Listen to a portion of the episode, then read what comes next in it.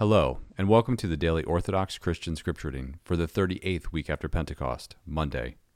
The first reading of the day is from St. Peter's First Universal Letter, chapter 2, verses 21 through 25, and chapter 3, verses 1 through 9.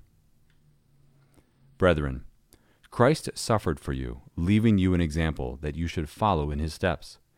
He committed no sin, no guile was found on his lips. When he was reviled, he did not revile in return. When he suffered, he did not threaten, but he trusted to him who judges justly. He himself bore our sins in his body on the tree, that we might die to sin and live to righteousness. By his wounds you have been healed. For you were straying like sheep, but have now returned to the shepherd and guardian of your souls. Likewise, you wives, be submissive to your husbands, so that some, though they do not obey the word, may be won without a word by the behavior of their wives when they see your reverent and chaste behavior.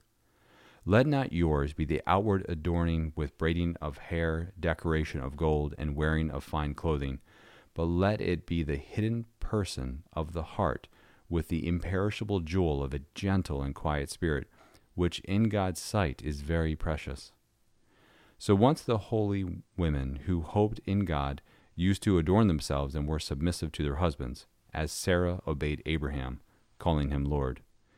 And you are now her children if you do right and let nothing terrify you. Likewise, you husbands, live considerately with your wives, bestowing honor on the woman as the weaker sex, since you are joint heirs of the grace of life, in order that your prayers may not be hindered. Finally, all of you have unity of spirit, sympathy, love of the brethren, a tender heart, and a humble mind. Do not return evil for evil or reviling for reviling, but on the contrary, bless. For to this you have been called, that you may obtain a blessing. And today's gospel reading is from Mark chapter 12, verses 13 through 17.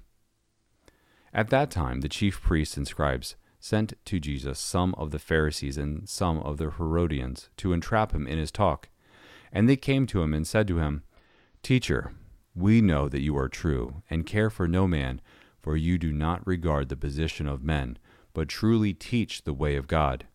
Is it lawful to pay taxes to Caesar or not? Should we pay them, or should we not? But knowing their hypocrisy, he said to them, Why put me to the test? Bring me a coin, and let me look at it. And they brought one. And he said to them, Whose likeness and inscription is this? They said to him, Caesar's. Jesus said to them, Render to Caesar the things that are Caesar's, and to God the things that are God's. And they were amazed at him. Thank you for listening. Let the brightness of the Lord our God be upon us and direct the works of our hands to do good. See you tomorrow.